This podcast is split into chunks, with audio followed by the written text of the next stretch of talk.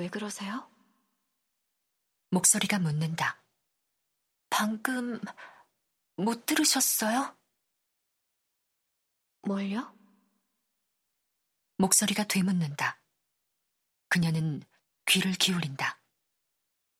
누구, 사람이 있는 것 같았는데. 가느다란 목소리가 잠시 귀를 기울인다. 그리고 말한다. 잘못 들으셨을 거예요. 여긴 우리 둘뿐이에요. 그녀는 다시 귀를 기울인다.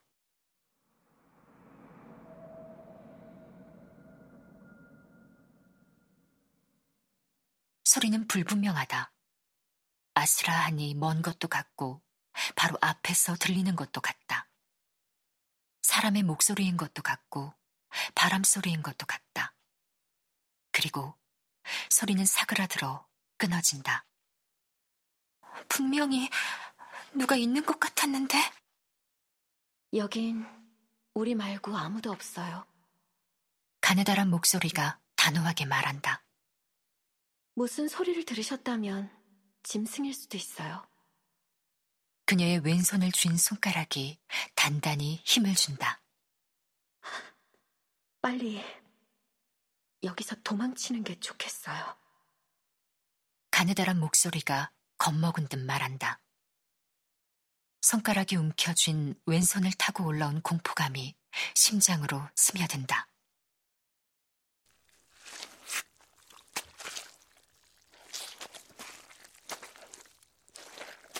그녀는 말없이 걷기 시작한다.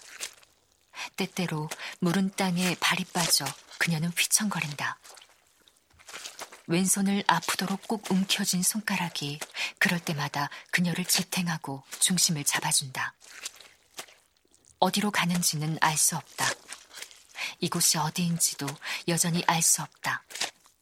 그러나 가느다란 목소리에는 자신과 똑같은 불안감이 스며 있고 그녀의 왼손을 단단히 움켜쥔 손가락은 의지가 된다.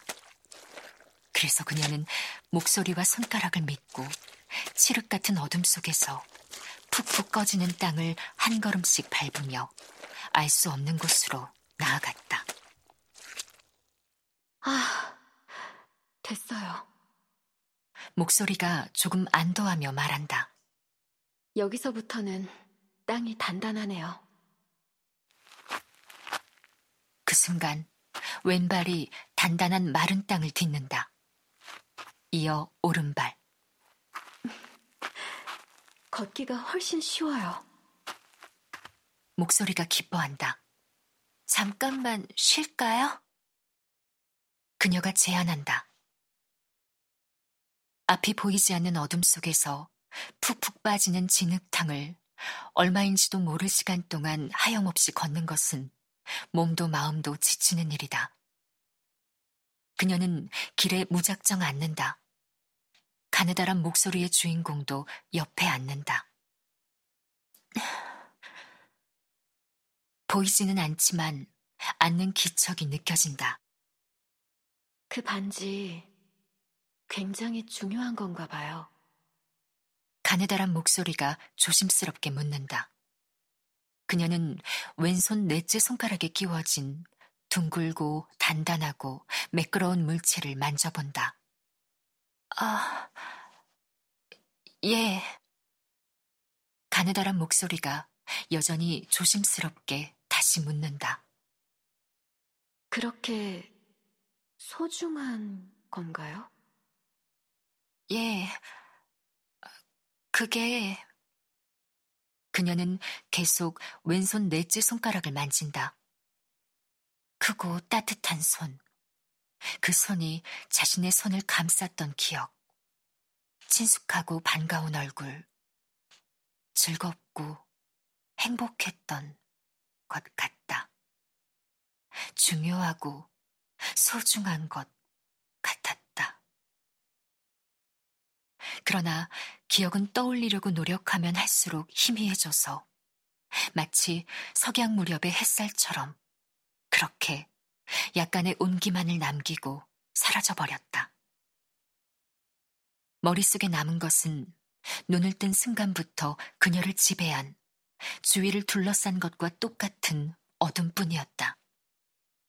그녀가 침묵을 지키자 가느다란 목소리가 사과했다. 죄송해요.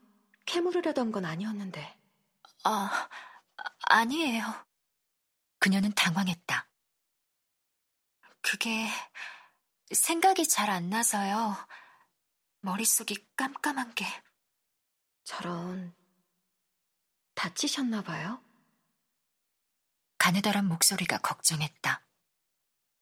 하지만 아픈 데도 없는데. 좀 볼게요. 손가락이 이마와 머리를 더듬는 것이 느껴졌다. 가느다란 목소리가 물었다. 아파요? 아니요. 손가락이 관자놀이를 더듬었다. 여기는요? 괜찮은데요? 어쩌나. 목소리가 가볍게 한숨을 쉬었다. 빨리 여기를 나가서 어떻게든 병원에 가는 게 좋겠어요. 그녀도 자기 손으로 머리와 얼굴을 만져보았다.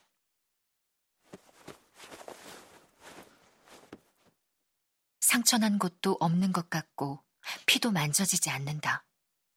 단지 머릿속을 가득 채운 어둠이 있을 뿐이다. 저기요. 그녀는 한동안 머리와 얼굴을 만져보다 마침내 물었다. 여기 어디예요? 우리 어쩌다가 이렇게 된 거예요? 어머, 기억 안 나세요?